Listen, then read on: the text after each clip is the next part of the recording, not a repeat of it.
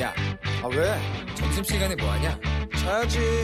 야, 그러지 말고 이거 한번 들어봐. 아 뭔데? 지금 당장 라디오를 켜봐 나른한 오후 깨울 시사 토크쇼 모두가 즐길 수 있고 함께하는 시간 유쾌하고도 신나는 시사 토크쇼 오태훈의 시사본부. 네, KBS 라디오 오태훈의 시사본부 2부 출발합니다. 청취자 여러분들의 참여와 기다리고 있습니다. 샵 9730으로 방송 중에 의견 보내주시면 소개해드립니다. 짧은 문자 50원, 긴 문자 100원, 어플리케이션 콩은 무료로 이용하실 수 있고 팟캐스트와 콩 KBS 홈페이지를 통해서 시사본부 다시 들으실 수 있고요. 유튜브 생중계되고 있습니다. 일라디오 혹은 시사본부 이렇게 검색하시면 영상으로 만나실 수 있습니다.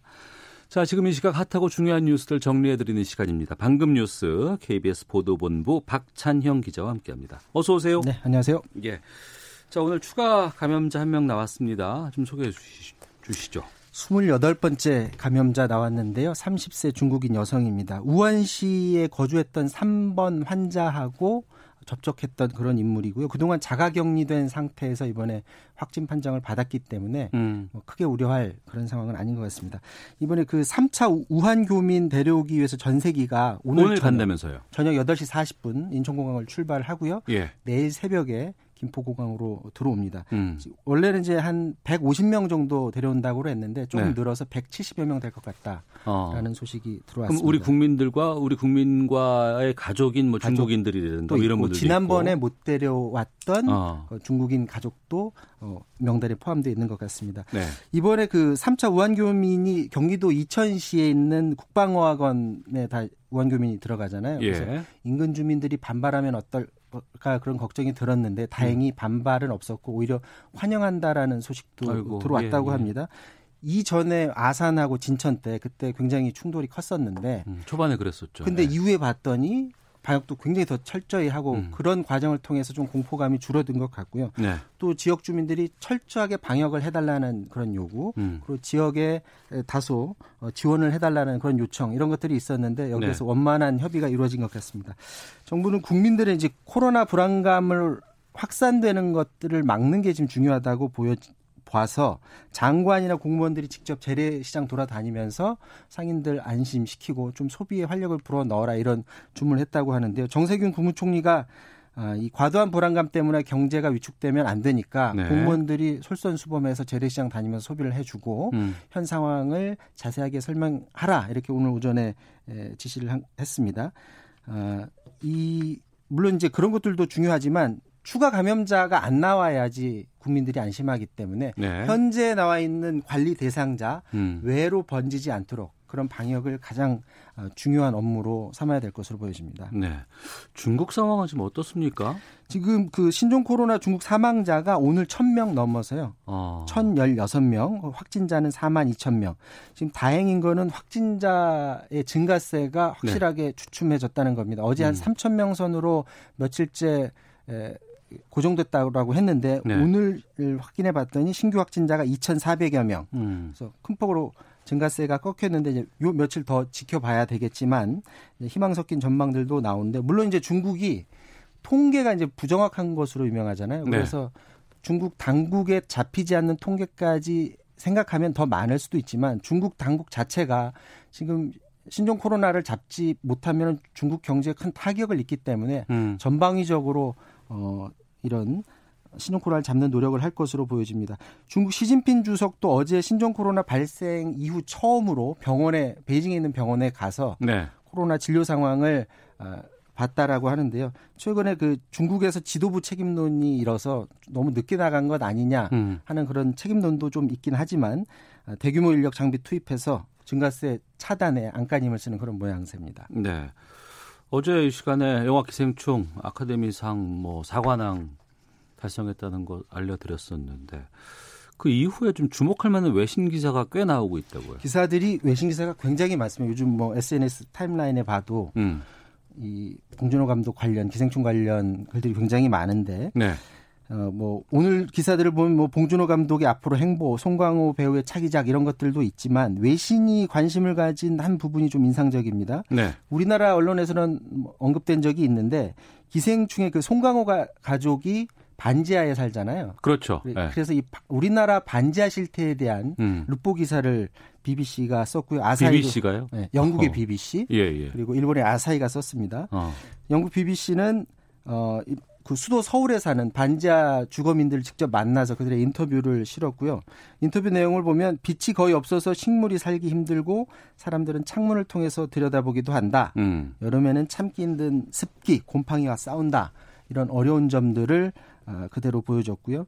어, 또 기생충 영화 자체가 어, 이런 반지하민들의 이런 삶을 보여주기는 하지만 BBC는 이런 기사를 통해서 더 근원적인 문제점들을 짚어봤는데 뭐냐 하면 우리나라 반지하가 남북 갈등의 그 역사에 기호를 두고 있다라고 예? 하면서 어.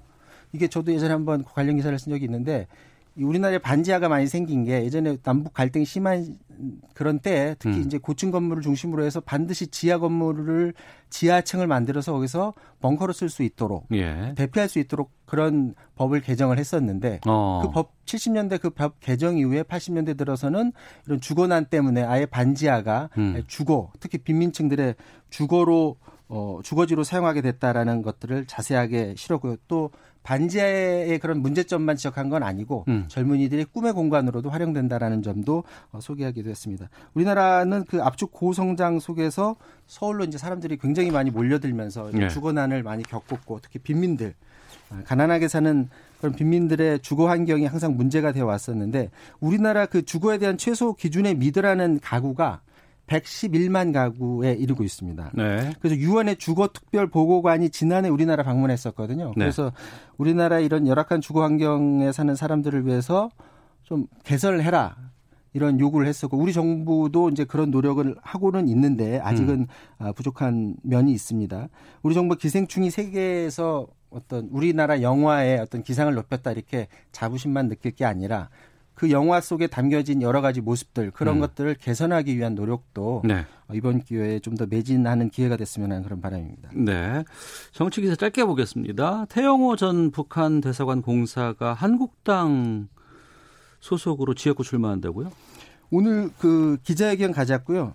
비례 대표가 아니라 네. 지역구 지역, 출마. 네, 지역구에 출마하겠다라는 뜻을 밝혔고 예. 태종공사는 이번에 자기가 이제 국회의원에 만약에 당선이 되면 저 전 세계에 나가 있는 북한의 외교관들뿐만이 음. 아니라 북한에 있는 주민들에게 예. 우리나라의 실상 그대로 보여주고 또 그들에게 희망을 주기 위해서 나왔다라고 말을 했는데 사실은 자유 한국당 입장에서는 음. 지금 약간 물밑으로 가라앉아 있는 그런 북한 문제를 다시 한번 꺼내 들므로 해서 이번 총선에서 좀 유리한 고지로 어, 올라가고 또한 지지층을 좀 결집시키려는 그런 의도로 보여집니다. 알겠습니다. 방금 뉴스 KBS 보도본부의 박찬영 기자와 함께했습니다. 고맙습니다.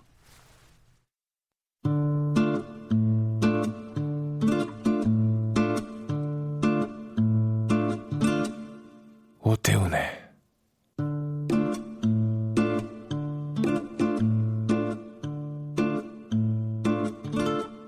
시사본부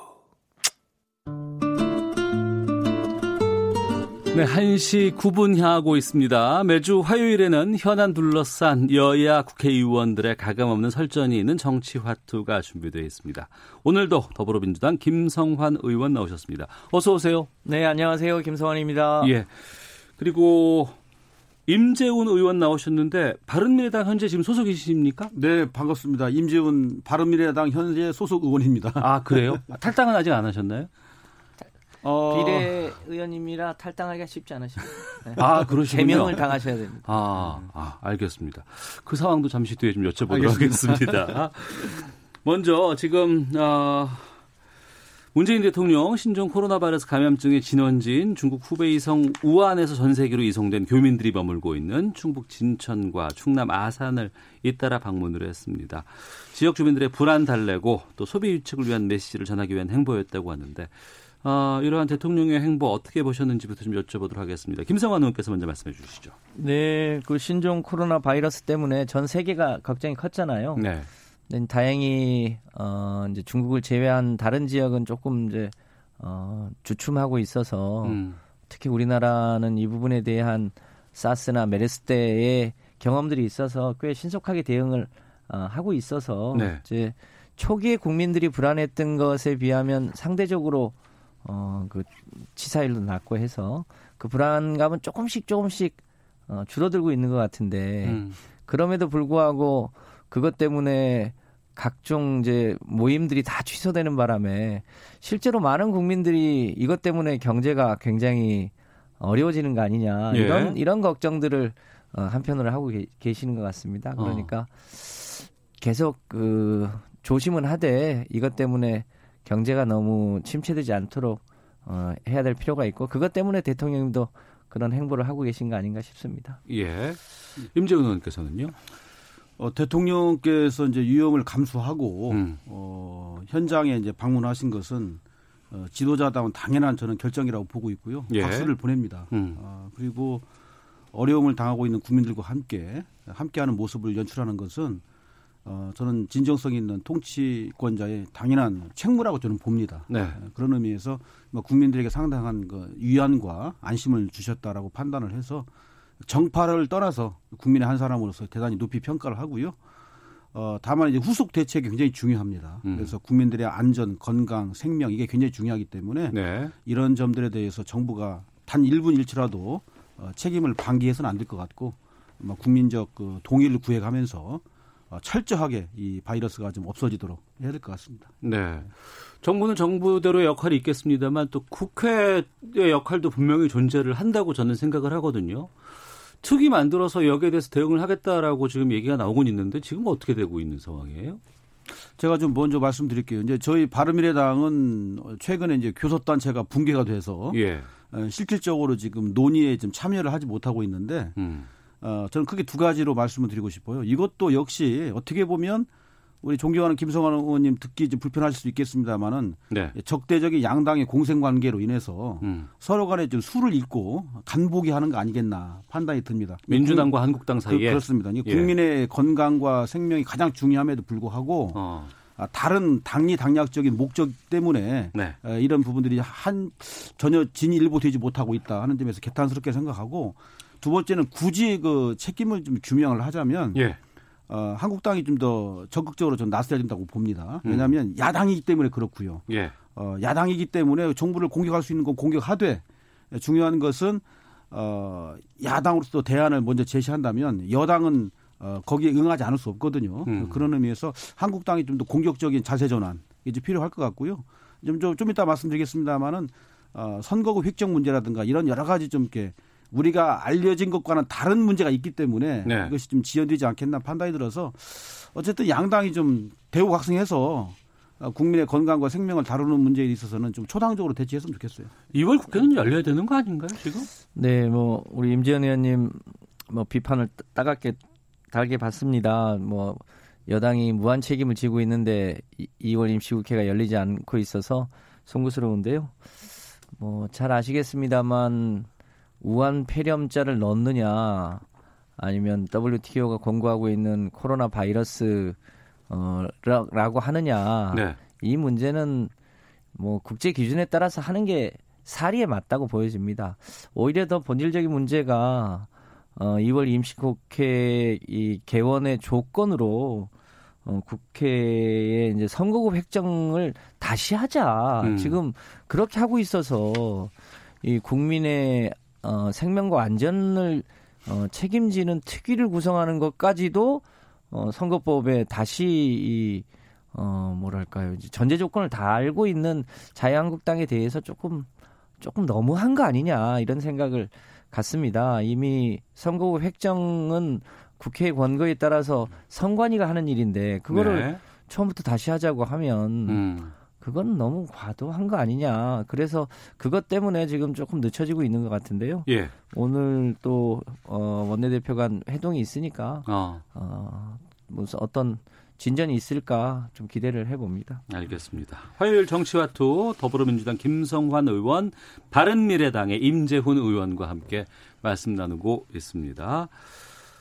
어, 자유한국당과 통합할 것이냐 아니면은 독자 노선을 갈 것이냐 고심을 거듭하던 어, 바른 아, 새 보수당으로 가셨죠. 그렇죠. 유승민 위원장이 통합의 길을 선택을 했습니다. 그리고 불출마하기로 결정을 했어요. 어, 이 행보 어떻게 보셨는지 궁금합니다. 임지원 의원께서 먼저 말씀을 해주신다면. 이제 통합 같은 경우는 이제 합당을 의미하는 거잖아요. 네. 근데 이제 합당은 이제 정당법상 이제 신설 합당과 이제 흡수 합당이 있는데 그 합당의 방식을 먼저 규정하는 것이 양당의 통합행 열차가 성공하느냐 못하느냐, 네. 열차가 출발하느냐 못하느냐 규정 지을 수 있을 거예요. 근데 흡수 합당 같으면은 뭐 아무 문제가 없죠. 그냥 한국당이 새보수당을 흡수하면 되는 거니까 문자 음. 그대로 그건 뭐 법리적으로나 제도적으로 별 시간도 안 걸리고 네. 어 신속하게 진행이 됩니다. 그런데 이제 신설합당 같은 경우는 또 다른 문제가 생기거든요. 그야말로 음. 새로운 당명을 가지고 양당이 새로 들어가는 거기 때문에 네. 막 그런 점에서 어떤 방식이냐에 따라서 양당이 첨예하게 대치를 하면서 그 디테일이 악마라고요. 음. 제가 볼 때는 상당히 진통을 거듭할 것 같은데 어, 진정한 양당의 통합 의지가 있다면은 통합 방식부터 먼저 해결하는 것이 굉장히 중요할 겁니다. 네. 통합 방식이 먼저 규정이 되면 나머지 문제는 또 대처해 나갈 수 있거든요. 음. 근데 과연 진정한 통합 의지가 있는지에 대해서는 좀 의문스러운데 어쨌든 유승민 대표 전 대표가 불출마를 선언하면서까지 통합에 대한 의지를 주장했기 때문에 제가 볼 때는 아, 우여곡절과 진통은 있겠습니다만은 네. 위기의식의 발로로서 결국에는 통합이 되지 않을까 기대는 하고 있습니다. 음. 유승민 전 대표가 불출마를 선언을 하고 이제 이 통합에 네. 대해서 불을 당겼기 때문에 자유한국당 쪽에서는 뭘 또 다시 그 합당한 걸 줘야 되는 게 원래는 맞지 않아요? 어떻게 보세요? 네, 이제 그게 어, 우리 임재영 의원님 말씀하신 대로 유승민 의원 측에서는 소위 신설 합당을 주장했고 이제 황교안 대표는 사실상 흡수다 합당에 가까운 의견을 가지고 있었는데 어, 유승민 의원의 이제 불출마로 아무래도 이제 통합의 방식은 어, 신설 합당 쪽으로 조금 기운 거 아닌가 싶습니다. 네. 그런데 좀 더 본질적으로 들어, 들어 가면 음. 그세 가지 조건 중에 첫 번째에 해당되는 탄핵의 강을 건너자 이 얘기는 어, 사실상 국정농단을 인정하고 예. 그에 따른 탄핵도 인정하자고 하는 취지거든요. 음. 그런데 자유한국당 내에는 어, 국정농단에 대해서 인정하지 않고 음. 탄핵에 대해서 따라서 인정하지 않는 분들이 여전히 다수가 있어서 네. 본질적으로 어, 박근혜 정 박근혜 대통령에 대한 탄핵에 대한 입장의 간극차 너무 큰 거죠. 음. 음 그러니까 어, 자유한국당을 포함한 보수 세력이 거듭나려면 네. 그, 그 과거의 국정농단에 대한 철저한 반성 그리고 그에 따른 어, 이번 총선에 임하는 새로운 각오, 음. 쇄신 이런 게 어, 연이어서 있어야 될 텐데 제가 보기에는 지금 구조로 그것을 할 수 있겠냐. 결과적으로는 도로 새누리당, 도로 어, 박근혜 당이 되는 거 아니냐. 이런 우려가 많이 있는 것 같습니다. 음. 앞서서 그 악마는 디테일에 있다고 네. 그 부분 협의가 상당히 좀 진통으로 보, 이세요 결국에는 이제 양당이 이제 김성환 의원님 말씀하신 대로 이제 신설 합당일 경우에 지분이거든요. 음. 지분은 또 다른 말로 표현하면 공천권입니다. 예, 예. 이 공천권에 있어 가지고는 아마 양당이 어, 반드시 공천을 받아야 될 사람들이 꽤 많기 때문에 음. 쉽지 않은 상황 여정이 될 것 같고요. 네. 뭐 이런 말이 있습니다. 시중에 공천에 있어서는 부자지간도 양립할 수 없다. 어. 그리고 어, 죽은 정치인도 관속에 들어가 있다가 예. 공천만 준다면 나오는 거거든요. 그래서 제가 볼 때는 예. 공천 지경에 가게 되면은 제가 볼 때는 음. 아, 한 굉장한 파열음이라든가 갈등, 대립이 있을 거예요. 그러니까 뭐 그런 부분들이 좀 정교하게 설계되어서 해결되지 않으면 네.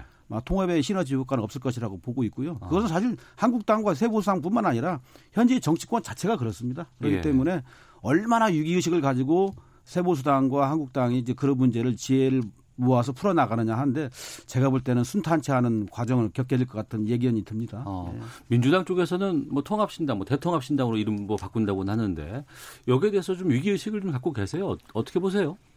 네, 어, 상대당이 뭐 혁신을 한다고 하면 결과적으로 우리 우리 당이 얼마만큼 더 국민들에게 더 혁신적인, 더 낮은 자세로 국민들에게 어, 미래의 비전과 어, 그, 그 당의 혁신을 잘 보여줄 수 있느냐가 굉장히 중요한 거라 네. 그, 그 상대 당의 어, 비교할 거 없이 우리 스스로가 어, 일종의 혁신의 어, 자세 그리고 그것에 대한 실천 그리고 그것에 대한 국민적 공감을 얻기 위해서 어, 부단한 노력을 하고 있습니다. 다만 기왕이면 좀 질서 있는 혁신, 음. 좀 조용한 그런 혁신을 하자는 취지로 진행하고 있는데 어, 다행히 그 몇몇 과정에서 그 당사자들이 그 취지에 동의를 해줘서 저희도 일종의 조용한 혁신을 지금 계속하고 있는 중입니다. 네. 보수 쪽에 여러 가지 통합 움직임들 있고 어, 있는 상황에서 예. 지금 바른미래당 또 어, 대한신당 예, 예. 그리고 또 이제 민주평화당 예, 예. 이쪽 분들이 좀 모여서 토, 그 호남을 그 기반으로 하는 새로운 신당을 뭐 만들 것이다 뭐 이런 얘기들 움직이고 있습니다. 지금 임재훈 의원께서는 바른미래당 소속이신데 예, 예. 좀 어떤 상황인지 좀 알려주세요. 제가 오늘 이제 우리 오태훈의 시사본부 이 귀한 프로그램에 나오기 전에 네. 아침 10시부터 어, 3당의 그 통합 그 추진 회의에 지금 참석을 하고 왔습니다. 아, 그러세요? 왔는데 네. 일단 첫 번째 규정하고 싶은 것은 어, 우리가 호남당을 꼭 지향하는 건 아닙니다. 물론 예. 뭐 한국 정치에서 지역 기반은 굉장히 중요합니다만은 음. 어, 종국에는 호남당을 지향하는 건 아니다는 것을 좀 분명하게 좀 말씀을 드리고 싶고요. 예. 두 번째는 이제 저희들 또 통합 열차가 이제 이제 시작했는데 어, 아까 이제 한국당과 보수, 새보수당의 이제 관계도 말씀드렸습니다만은 이 기득권을 내려놓지 않게 되면 음. 아무것도 안 됩니다. 네. 그래서 기득권을 내려놓고 철저하게 비워야 국민들에게 그나마 감동을 드릴 수 있고요. 네. 어, 어떻게 보면은 이렇습니다. 저희 바른미래당이라든가 대한신당, 평화당이 원래는 한솥밥 먹었던 식구들이에요. 예, 예. 사실 통합이라고 볼 수도 없습니다. 음. 어, 어떻게 보면 복원이거든요, 복원. 예, 이 예. 복원을 그야말로 무리 없이 아름답게 마무리하느냐. 음. 이것 저는 관건이라고 보는데 거듭 말씀드립니다마는 기득권 포기 음. 그리고 감동 있는 모습 연출 이런 것들이 굉장히 필요할 것 같아요. 이것만 네. 둔다면은 나머지 좀 뭐랄까 통합의 과정에 있어서 이거 군더더기들 좀 그 중요하지 않는 부분들 뭐 이런 부분들은 뭐 별로 신경 쓰지 않아도 될 것 같아요. 아 그래요? 예. 그럼 거기에 대해서 손학규 대표는 지금 어떤 입장이세요? 아, 지금 이 시간에 이제 박주선 바른미래당 통합 추진 위원장께서 이제 손학규 대표와 지금 이제 뭐 면담을 하실지 모르겠는데요. 예. 아, 일단은 손학규 대표도 이제 통합에 대한 분명한 입장을 갖고 있기 때문에 음. 에, 통합만 이루어진다면은 뭐 손학규 대표께서도 큰 정치인 아니십니까? 그렇기 때문에 대승적인 결단을 통해서 분열이 아닌 통합의 정치로 나갈 걸로 기대를 하고 있고요. 네. 어, 그런 정도의 역량과 준비된 어른이십니다. 음. 저는 그 기대하고 있습니다. 예. 네. 그렇게 따진다 그러면 2016년에 돌풍을 일으켰던 국민의당 그때로 돌아가는 것이 아닌가 싶은데 그때와 비교해 보면 안철수 계가 빠지게 되는 거잖아요. 지금 안철수 계는 어떻게 지금 뭐 국민당 이런 이름으로 지금 새롭게 이번 총선을 계획하고 있다고 하는데 거기에 대해서는 어떻게 보시는지 김성환 의원께 좀 여쭙겠습니다. 네, 뭐 최근에 그 안철수 의원님이 각각 창당했던 정당의 지지율 비교가 있었는데 네. 처음에 2016년 국민의당을 만들 때 창당 직후에 어, 지지율이 13%였고 그리고 지난번에 바른미래당 만들 때 어, 창당 당시 지지율이 한 8%쯤 됐고 이번에 이제 신당 만든다고 하니까 지지율이 한 3%쯤 되는데요. 그 지지율의 변화의 추이가 어, 안철수 어, 전 대표에 대해서 국민이 가졌던 그 관심과 실망을 반영하는 거 아닌가 싶습니다. 그래서 음. 뭐 어, 아예 존재 자체가 사라지지는 않겠지만 과거처럼 녹색 돌풍을 일으키거나 그렇게 하기는 쉽지 않은 거 아니냐 이런 게 다수 국민의 생각인 것 같습니다. 그래도 음. 본인이 지향하는 바 정치가 또 대한민국 전체 발전에 도움이 좀 되기를 기대해 봅니다. 네. 여론조사 개요를 저희가 알려드릴 수가 없는 상황이기 때문에 지금 말씀해 주신 그 수치나 이런 것들은 유의미하지 않다는 것 네. 제가 좀 네. 말씀드리도록 하겠습니다. 네. 임재훈 의원께서는 이 안철수계 국민당 어떻게 보세요? 어, 4년 전에 소위 얘기하는 안철수 돌풍, 네. 어, 그때 당시를 복귀해 보면 저도 당시에 이제 뭐 비례대표 후보로서 이제 선거 임했던 입장에서 보면 일단 신선했어요. 음. 그리고 새 정치에 대한 국민적 기대감이 있었고요. 그리고 당시 안철수 당시 그 당 대표께서 네. 어, 어젠다를 잘 설정했습니다. 음. 국민들이 필요한 부분들을 잘 간파해서 어, 국민들의 그 가려움증을 긁어줬거든요. 네. 이번에는 제가 볼 때는 그런 점에서는 다소 좀 아직은 미진한 것 같아요. 음. 그래서 무엇보다도 국민들이 진짜 원하는 부분이 무엇인가를 빨리 좀 정확하게 파악하고 분석해서 국민들에게 선보이는 게 굉장히 저는 필요하다고 봅니다. 일반적으로 얘기하는 뭐 4차 산업혁명 시대에 맞는 새 정치 뭐 이런 것보다는 정말 디테일로 들어가게 되면 국민들이 진짜 원하는 게 많이 있거든요. 네. 그런 점들을 선점하는 것이 제2, 제3의 안철수 돌풍을 일으키는 촉매자가 될 수 있을 것 같고요. 그 다음에 이제 두 번째 생각하고 싶은 것은 역시 인적 구성입니다. 그래서 사람을 보고 또 국민들이 평가하고 또 표를 주거든요. 그렇기 때문에 뭐 인력 보강이라고 해야 될까요? 인재 확충 뭐 이런 부분들에 대해서 굉장히 신경을 써야 될 겁니다. 근데 그런 면에서 아직은 어, 장밋빛 전망을 갖기에는 좀 부족한 게 아니겠나 판단이 들어서 뭐 그런 점들의 주안점을 두어야 안철수 신당 즉 국민당이 성공하지 않을까 생각이 드는데 어쨌든 잘 되기를 바랍니다. 예. 음. 지금 이제 65일도 채 남지 않았습니다. 예. 어, 민주당하고 정의당은 이제 지금 그대로 쭉 가는 것 같고. 네. 지금 뭐 보수 쪽은 새롭게 통합당을 만든다고 하고 그리고 또 이제 어 바른미래당 통, 그 대한신당 또 평화당 쪽이 또 하나의 또 어, 통합 작업이 지금 이루어질 것 같고 이렇게 정리가 되면 되나요? 안철수 우리 공화당도 그대로 갈 것 같습니다. 아 그쪽도 있군요. 그러면 이 그 마무리가 언제까지 결정이 날까요? 아직 당 이름도 당명도 지금 다 안 나오고 있는 상황인데 이 공천 아니 공천 같은 과정들을 생각한다 그러면은 언제쯤 이게 우리가 라인업을 우리가 받을 수 있을까요? 먼저 말씀하시. 아 제가 말씀드릴까요? 네. 사실은 이제 저도 이제 정당 실무자를 오랫동안 했기 때문에 예. 특히 이제 공천 심사위원을 네 번을 해봤거든요. 어. 사실은 공천을 할 때마다 당에서 가, 이제 가장 강하게 이제 주장하는 것이 조기 공천한다고 합니다. 예, 예. 어, 말이 조 말이 조기 공천이 그렇게 하, 사실 한 적이 한 번도 없어요. 그래서 음. 후보 등록 직전에도 공천하는 경우가 많거든요. 예. 지금의 정치판 행태를 보게 되면 음. 특히 뭐 민주당은 앞서가는 공천 현재 지금 과정을 겪고 있는데 제가 볼 때는 한국당이나 뭐 세보수당 통합이 되겠죠. 그 다음에 이제 우리 야권 진영은 예. 아마 제 생각에는 이대로 가게 되면 음. 어, 조기 공천은 이미 물 건너갔고 예. 어, 등록에 임박해서 아. 공천을 허둥지둥 하지 않을까 생각이 듭니다. 등록에 임박하면 3월 중순 22일 뭐 그 정도 3월 되죠. 22일. 예, 예. 예. 아. 4월 4월 2일부터인가의 선거운동 계시잖아요. 그렇습니다. 네. 어, 그러니까 일주일 전이죠. 예. 네, 일주일 전까지는 이제 후보 등록들을 보통 하는데 음.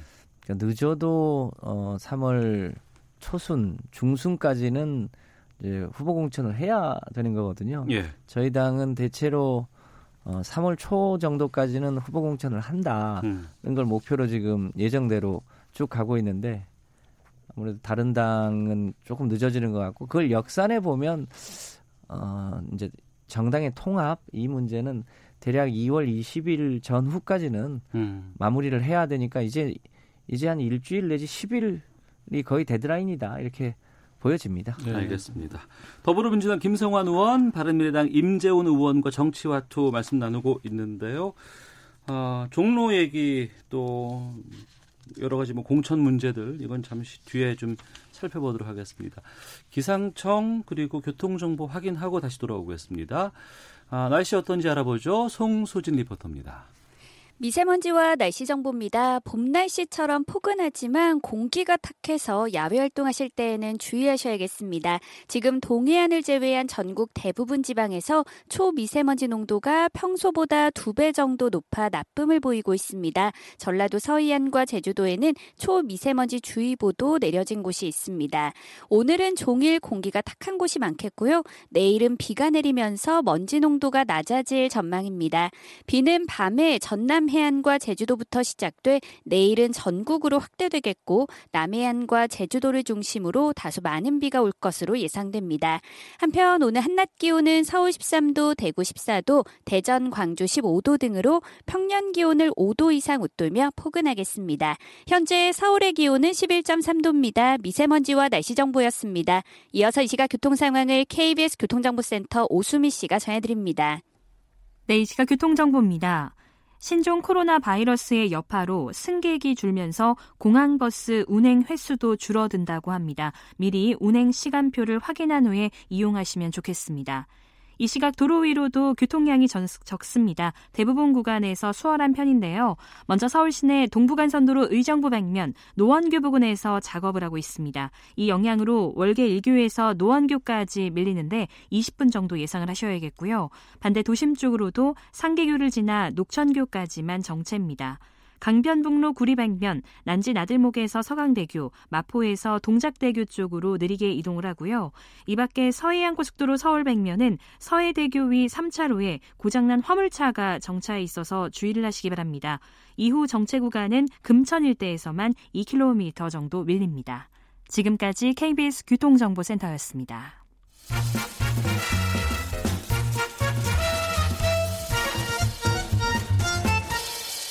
오태훈의 시사 본부.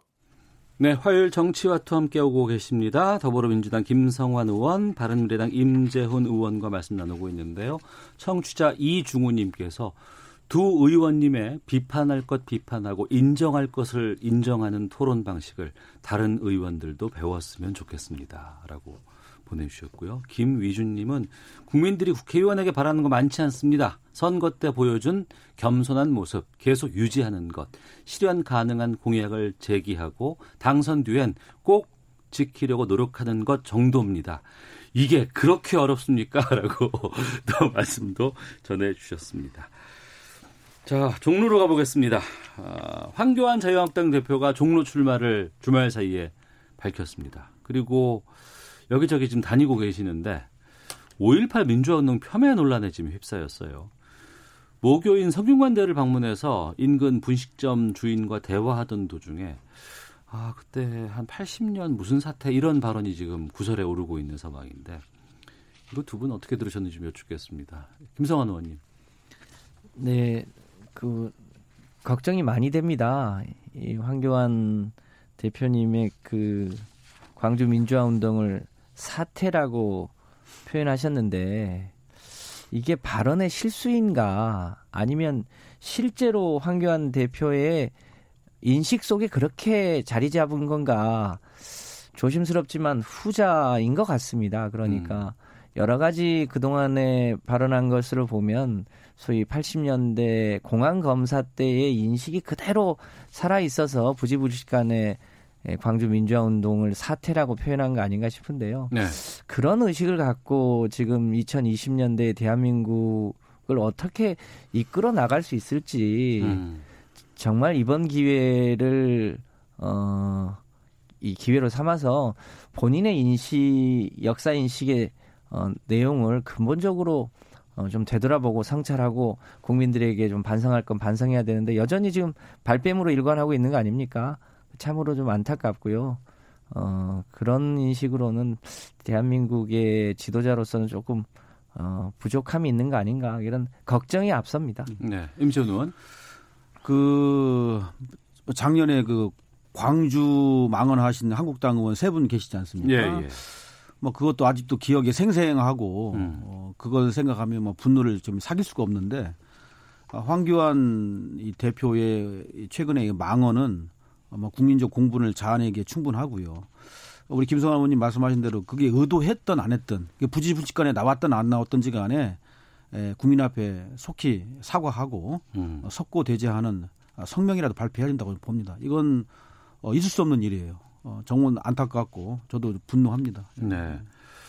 그리고 또 지금 한국당 쪽에서는 불출마 선언을 했던 김무성 의원이 있, 있습니다. 야권 통합이 되면 어느 곳이든 당이 요구하는 곳에 출마하겠다 이런 입장을 밝혔고 이게 이제 호남의 전략 공천을 받아들인 것이다 이렇게 분석하는 경우가 많이 있거든요. 김무성 의원의 호남행은 어떻게 보세요? 임재훈 의원께서 좀 말씀해 주신다면.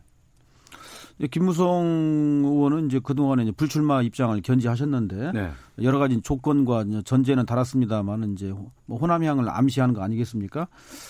아, 저는 뭐 나쁘지는 않다고 봅니다. 네. 어쨌든 뭐 정치인이 선택을 해서 심판을 받겠다고 하는 것은 나쁜 건 아니라고 보는데 다만 이 결정은 뭐 좀 선거공학적인 측면이 있어서 그런 점에 대해서는 아쉬운 마음을 금할 수가 없습니다. 음.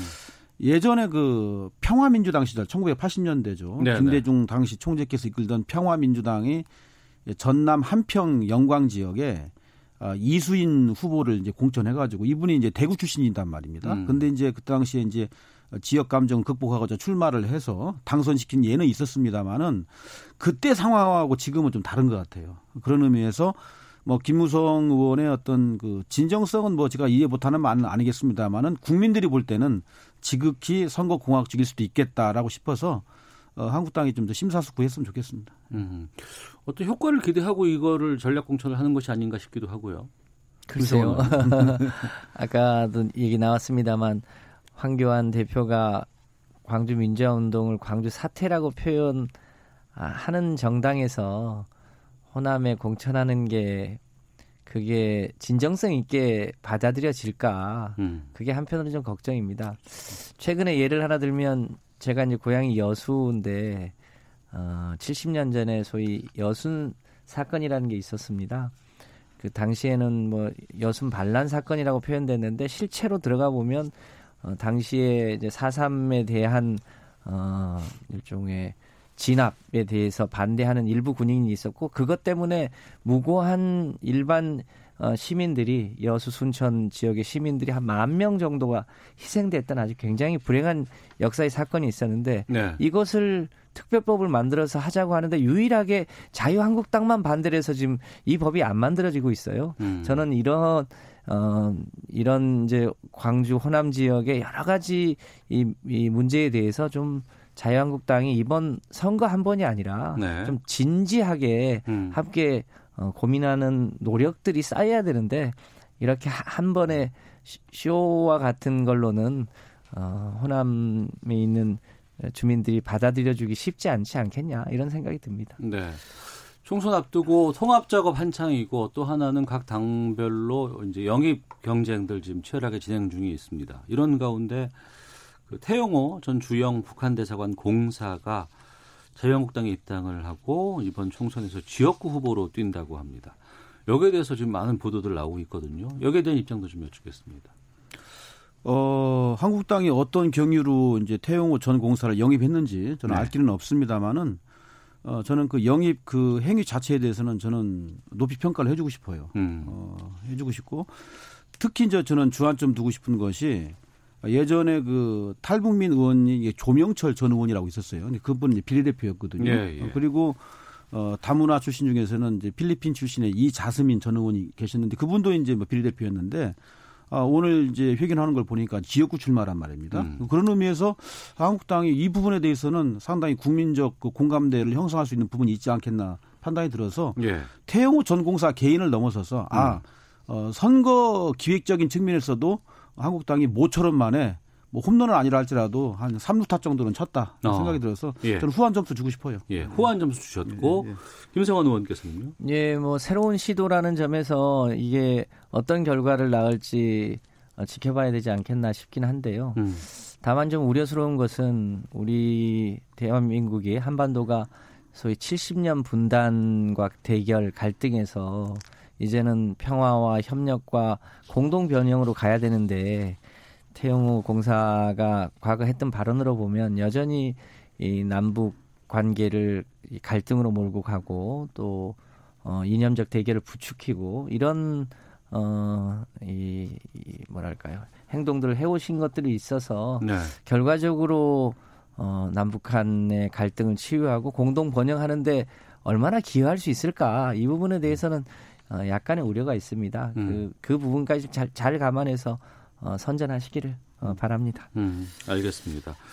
어, 지금 뭐, 딱 크게 정해진 곳은 종로가 아닐까 싶은데, 지금 이낙연 총리와 황교안 대표가 이제 종로에서 이제 맞붙게 됐습니다. 이낙연 총리는 뭐 미래 인물론, 뭐 미래 비전론, 그리고 황교안 대표는 정권 심판론, 이렇게 지금 화두를 던지고 있습니다. 아마 이거에 이번 총선에서 전반적인 각 당에서의 여러 가지 좀 이렇게 화두와 연결되지 않을까 싶은데 짧게 30초씩 어 의원께서 보시는 이번 총선의 화두 어떤 것을 말씀하실지 좀 말씀 여쭙겠습니다. 임재훈 의원께서 종로에서 이제 이낙연 후보와 이제 황교안 후보가 이제 맞붙지 않겠습니까? 네. 뭐 벌써부터 국민적 초 관심사를 얻고 있는데 어, 저는 그 단순한 그 인기 영합 위주의 그 선거 연출이 아니라 음. 뭐 국가를 어떻게 하면 잘 선도적으로 리드할 것인지 그런 거에 대한 정책적 비전과 해안을 가지고 경쟁을 했으면 좋겠어요. 어쨌든 이분들이 현재까지는 뭐 대선 여론조사 지도대선 1, 2위를 다투고 있기 때문에 네. 막 국민들이 그런 점들을 가지고 평가하지 않을까 싶고요. 어, 정말로 멋지게 한번 음. 정책과 비전을 가지고 승부를 하면은 국민들이 승패를 떠나서 박수를 쳐주지 않을까 판단합니다. 김성환 의원님. 네, 지금 뭐 보수 야당에서는 정권 심판론 얘기를 하는데요. 어, 지난 4년을 되돌아보면 4년 내내 소위 이제 박근혜 정부의 어, 국정농단을 방조하거나 동조했던 자유한국당이 정권이 바뀌니까 어, 또 내내 3년 내내 어, 문재인 정부 비판을 하고 어, 수십 차례 걸쳐서 국회 보이콧을 해왔잖아요. 예. 그런 이 그런 세력이 정권 심판을 얘기하는 건 저는 어, 옳지 않다. 그래서 많은 사람들이 야당을 심판하자고 하고 있어서 어, 야당 심판론 대 이제 정권 심판론이 주 전선이 될 것 같고요. 과거와 미래 누가 미래에 어, 신임을 줄 거냐 이런 선거가 될 거라고 보는데 저희가 열심히 해보도록 하겠습니다. 알겠습니다. 화요일 정시와토 오늘 더불어민주당 김성환 의원, 바른미래당 임재훈 의원 두 분과 함께했습니다. 두 분 말씀 고맙습니다. 네, 감사합니다. 감사합니다.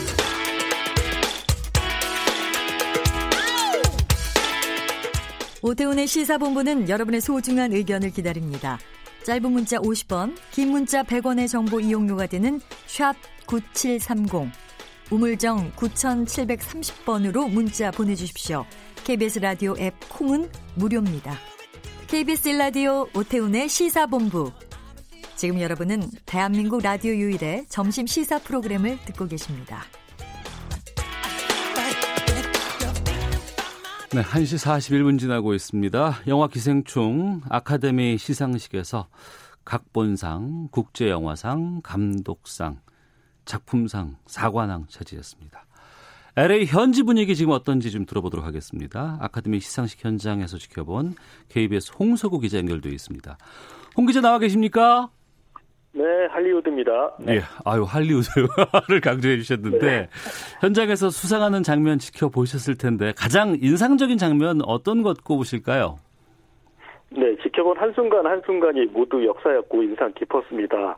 그 작품상 발표 순간 감동, 또 네. 봉준호 감독의 재치 있는 수상 소감, 방송 음. 보셨던 분들과 저와 크게 다르지 않고요. 예. 그렇지만 저 개인적으로 오늘 뭉클한 장면을 추가로 목격을 했습니다. 어. 아카데미 시상식장이 돌비극장으로 올라가는 그 레드카펫 계단이라고 있거든요. 예. 그 양옆 기둥에 보면은 아카데미 92년 역사상 작품상을 받은 영화 제목들이 연도별로 적혀 있습니다. 어. 바람과 함께 사라지다, 또 타이타닉, 늑대와 춤을 이런 영화들인데요. 예. 오늘 기생충의 이름이 2020년도에 추가돼 적혔습니다. 어. 계단 꼭대기에서 가장 잘 보이는 위치에 있고요. 예. 또 개인적으로 가장 가까이서 지켜본 봉준호 감독의 작품상 소감이 기억에 나는데요. 음. 그 기생충 개봉 후 봉준호 감독이 한 500번 정도 인터뷰를 했어요. 네. 그런데 미국 언론들이 유독 자주 물어보는 게 있습니다. 음. 외국어 자막 영화. 그러니까 영어로 영어로 만든 영화가 아니니까 한 수 아래로 보는 시각입니다. 네.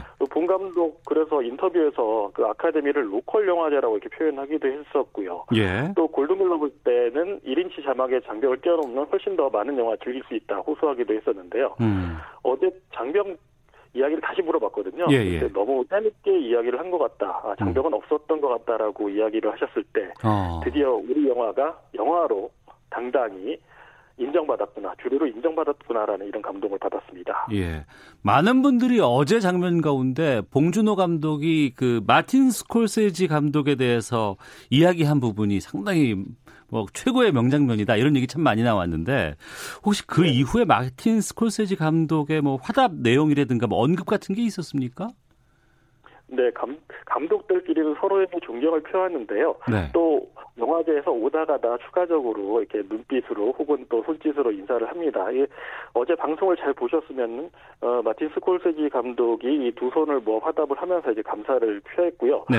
또 backstage 인터뷰 때도 봉 감독이 추가로 존경의 뜻을 표했습니다. 어. 그 마틴 스콜세지 감독님을 좋아하는데 감독상을 이렇게 못 받다 보니까 왜 못 받으시나라고 했다가 디파티드로 받을 때 환호했다. 같이 어. nominate 된 것만으로도 영광이었다. 이렇게 추가로 말을 했습니다. 예.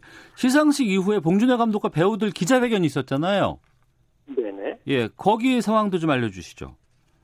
네네. 기자회견 때는 모두 12분이 참석을 하셨습니다. 일정 관계상 참석 못한 이정은 씨를 제외하고는 주요 배우들이 모두 참석했는데요. 음. 주어진 시간이 30분 정도여서 본 감독에게 질문이 집중됐던 점이 좀 아쉬웠습니다. 음. 자, 기생충의 아카데미 수상, 우리 영화사 101년 만에 처음 있는 일입니다. 그 현장에 홍서우 기자가 있었는데 직접 있었던 소감 끝으로 좀 말씀해 주시죠. 네, 살짝 그 송강호 조효정 씨 그 수상 소감을 말할까 하는데요. 조효정 씨 어제 생일이었다는데 배우로서는 어. 정말 최고의 생일이 아니었, 아니었나 했다. 또 송강호 씨는 오늘이 생일인데 음력이긴 하지만 또 어, 최고였다 이렇게 얘기를 했습니다. 저도 정말 101년 한국 영화 101년 사상 최고의 순간이었습니다. 한국 영화사에 다시 올 수 없었을 것 같은 그 순간 경험하다 보니까는 어쩌다 현장에서 경험을 하게 됐는데요. 네. 아, 다시 이 순간이 올까 추가로 하고 싶었던 질문이 지금 이 순간이 감독님의 화양 연화인가라는 거였는데 음. 아마 본 감독 차기 작품에 대한 그 영어 작품 하나, 한국어 작품 하나에 대한 그 후보를 밝혔고요. 네. 더 많은 영화적 성과를 거둘 수 있을 것 같습니다. 그렇지만 어제 그 순간 그만큼의 감동은 다시 오진 않을 것 같습니다. 그래서 음. 소중한 순간이었습니다. 예, 알겠습니다. 고맙습니다. 네, 아카데미 시상식 현장 취재한 홍석욱 기자 연결해 봤습니다. It goes to Pong Joon Ho. And the Oscar goes to Parasite. Pong Joon Ho. Parasite. 시나리오를 쓴다는 게 사실 뭐 되게 고독하고 외로운 작업이죠. 사실 뭐 국가를 대표해서 시나리오를 쓰는 건 아닌데. 예. But this is very first Oscar to South Korea. 카테고리 이름이 바뀌었잖아요. foreign language에서 international로 이름이 바뀌었는데 그 이름이 상징하는 바가 있는데 예, 그 오스카가 추구하는 그 방향에 예, 지지와 박수를 보냅니다. 예, 가장 개인적인 것이 가장 창의적인 것이다. That quote was from uh, our great Martin Scorsese. So 이 트로피를 정말 오스카 측에서 허락한다면 텍사스 전기톱으로 이렇게 다섯 개로 잘라서 나누고 싶은 마음입니다. I'm ready, ready to drink tonight. So, thank you. I, I will drink until next morning. Thank you. 네. 아카데미 작품상 수상작을 제인 폰다가 발표를 했고요. 참 살다 보니 이런 날이 오고 이런 인터뷰를 하게 됩니다. 기생충에 대해서 좀 다시 한번 떠올려 보겠습니다. KBS의 영화 전문 송형국 기자와 함께 합니다. 어서 오세요. 안녕하세요. 예. 영화 전문 기자의 소감도 좀 궁금합니다. 네, 어제 뭐 저도 너무 감격스러웠고요. 음. 어, 좀 전에 그 마틴 스콜세지 언급한 장면 제 들으셨잖아요. 예. 그때 그 기라성 같은 할리우드 배우들이 음. 기립 박수를 치는 음. 저도 굉장히 눈물겹게 음. 예, 바라봤었고요. 예. 좀 전에 그 텍사스 전기톱 언급한 부분도 들으셨는데 이게 감독상은 본인 자신에게 주어지는 거니까 음. 배려심 깊게 요거 다섯 개로 나누겠다라고 예, 예. 얘기하는 거잖아요. 그런 예. 것도 굉장히 어, 본 감독의 면모를 좀 드러내 보여주는 음. 장면이었고 이 텍사스 전기톱 살인 사건이라는 영화가 공포 영화잖아요. 네, 1974년작인데 그 미국의 베트남전을 조롱하고 반성하는 그런 의미가 많이 담겨 있는 영화예요. 그런 아, 면에서도 예. 본 감독의 면모가 좀 은연중에 예, 어. 담겨 있는 그런 대목이었습니다. 예. 송영국 기자가 지난해 5월에 깐느 영화제도 가셨죠. 네, 그렇습니다. 현장에서 참 대단한 그 취재를 하고 오신 것으로 제 기억을 합니다.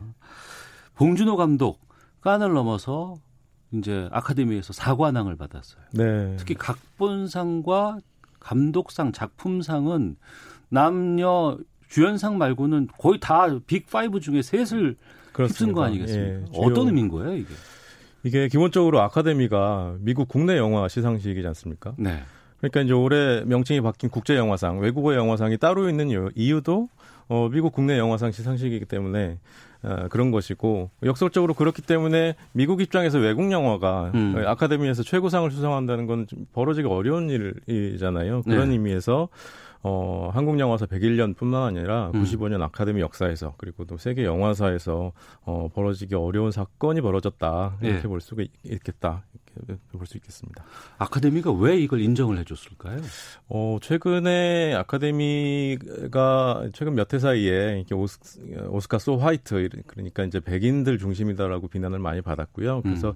해마다 아카데미 회원들 한 800명 정도를 추가로 위촉을 해요. 그래서 네. 지금 한 8,400명 정도가 어, 투표를 하는데 에, 그 중에 이제 많은 비중이 점점 유색인종, 뭐 다른 국적의 국민들, 우리 음. 한국인 아카데미 회원도 영화인들이 한 40명 정도 포함돼 있거든요. 네. 뭐 여성이라든지 다양성을 굉장히 비중을 높이는 방식으로 어, 이제 이 선정 방식이 좀 바뀌어지고 있고, 음. 어, 그, 그것과 아, 지금 기생충의 완성도가 좀 맞아 떨어지면서 네. 쾌거를 이룬 것 같습니다. 음. 그런데 뭐 그런 분위기가 지금 기생충과 맞아 떨어진 것이 있다고 하더라도 하필 기생충일까라는 부분들이 분명히 있거든요. 네. 이 영화 기생충을 보면은 뭐 봉태일이라는 별명답게 여러 가지 뭐 대사, 화면 구성, 음악 같은 것들이 상당히 좀 의미가 있었다면서요. 네, 그렇습니다. 이 뭐 이 봉준호 감독이 에, 세계 곳곳에서 이 호응을 많이 받으니까 본인도 네. 조금 놀라면서 아, 자본주의라는 나라에 사는 그런 세계 시민들이 이 영화 음. 얘기에 공감해 주시는 것 같다 이렇게 네. 얘기를 했습니다. 그런 예. 것처럼 이, 이 영화의 핵심이 음. 21세기 자본주의의 실체를 좀 파고드는 그런 측면이 좀 많이 많이 있어서 네. 세계 곳곳 어디에서나 좀 공감을 얻을 수 있었던 것 같고요. 어. 정말 만나보시겠어요? I'm deadly serious. 믿는 사람 소개로 연결 연결 이게 베스트인 것 같아요. 일종의 뭐랄까 믿음의 벨트? 요게 네. 지금 듣고 계신 이 부분이 믿음의 벨트라는 별칭의 장면인데 소영욱 기자가 꼽는 최고의 명장면이었다면서요?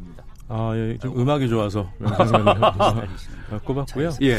그 명장면에 대해서 좀 말씀드리자면 좀 음. 많은 장면이 떠오르긴 하지만 네. 이 수직 부감 쇼트 그러니까 아, 카메라가 하늘에서 수직으로 내려다보는 쇼트들이 어, 장면들이 몇 개 나와요. 음. 홍준호 감독의 영화들에서 어, 그런 영화 그런 장면들은 되게 웃기고도 슬픈 장면들이 그런 앵글로 많이 표현이 되는데 이번 네. 장면 이번 영화에서는 어, 그런 수직 부감 쇼트가 굉장히 좀 슬. 슬프게 더 애처롭게 표현되는 장면들에서 그런 어, 앵글이 활용이 되고 있는데요. 음. 예를 들어서 송강호 배우가 테이블 밑에 숨어 있는데 위에서 배우 얼굴을 정면으로 어, 이제 본, 보여준다든지, 아. 네, 그 동네 물난리가 났을 때 그 뗏목 같은 것을 타고 이제 주민들이 피해, 피하는 장면에서도 어, 수직 으로 내려다보는 장면이라든지 음. 그 중에서 가장 좀 개인적으로 압권이었던 장면은 이 송강호 배우가 이 종광부에 좀 끔찍한 일을 저지른 다음에 네네. 어 이제 몸을 피하면서 어 계단 밑으로 내려갈 때 수직 역시 수직 부감으로 이 배우를 따라가는 장, 한 장면이 있거든요. 어. 그 장면에서 이, 이 인물은 이 세상과 완전히 격리되는 그 것으로 이제 가버리는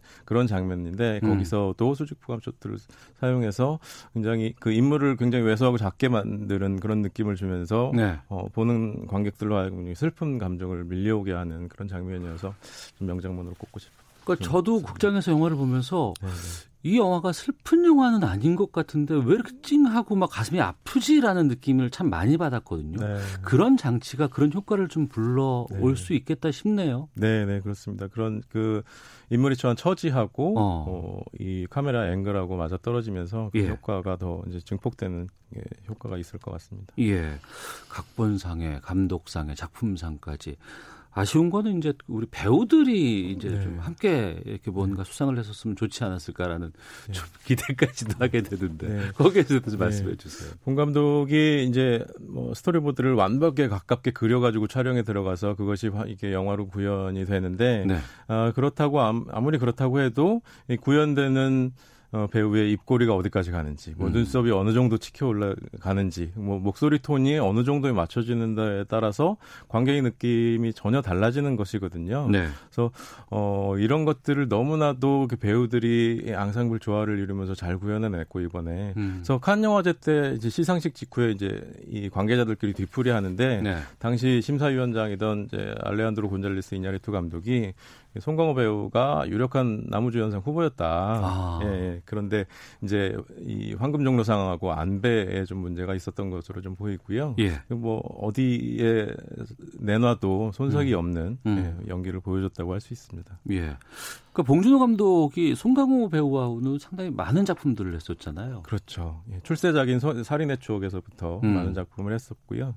그래서 송강호 배우의 연기를 조금 더 말씀을 드리면 네. 어, 기생충의 연기와 살인의 추억의 연기를 좀 비교해서 보시면 더 재밌게 보실 음. 수 있을 것 같아요. 네. 얼마나 풍성한 연기력을 지닐 수 있는지 실감을 하실 수 있는데 기생충에서는 이 기택이라는 송강호 배우가 연기한 인물이 적응의 달인으로 나오지 않습니까? 음. 힘이 없는 자는 세상에 맞춰가 살아야 돼요. 힘이 네. 있는 자는 세상이 자, 자신한테 맞춰주죠. 음. 그래서 그런 어, 대조되는 모습이 영화 속에서 표현되는데 어, 이 기택이라는 인물은 뭐 피자 상자 접는 것도 금세 배워서 익혀야 되고 네. 벤, 츠 사용법도 금세 배워서 익혀야 되고 음. 그 세상에 자신을 맞춰서 살아가야 되기 때문에 마치 연체동물처럼 네. 느물느물한 네. 그런 연기를 보여주죠. 음. 반면에 살인의 추억에서는 이 영화 자체가 이 압력밥솥 같은 영화거든요. 네. 뭔가가 숨어 있다가 갑자기 툭 튀어나오면서 살인 어, 끔찍한 일이 벌어진다 든지 어. 어. 우리 현대사가 그랬지 않습니까? 뭐 뭔가가 음축돼 있다가 성수대교가 무너진다든지 백화점이 음. 무너진다든지 그런 것들을 표현한 영화가 이 영화이기 때문에 송강호 네. 배우의 연기 역시 갑자기 가만히 있다가 갑자기 툭 튀어나온 그런 연기들을 보여주고 있거든요. 음. 그래서 어, 그 두 편의 영화를 이제 비교해서 보, 시면 네. 아, 이 배우의 연기력이 얼마나 대단한가 좀 어. 실감할 수가 있죠. 예. 아니 올림픽에서 금메달 딴 것 같았어요 어제 하루는. 그렇습니다. 예. 당분간은 네. 이 감동을 좀 계속 좀 이어가야 되지 않을까 싶습니다. 네. 자 오늘 KBS 영화 전문 송영국 기자와 함께 말씀 나눴습니다. 오늘 말씀 고맙습니다. 감사합니다. 예. 자 오태훈의 시사본부 여기서 인사드리겠습니다. 내일 뵙겠습니다. 안녕히 계십시오.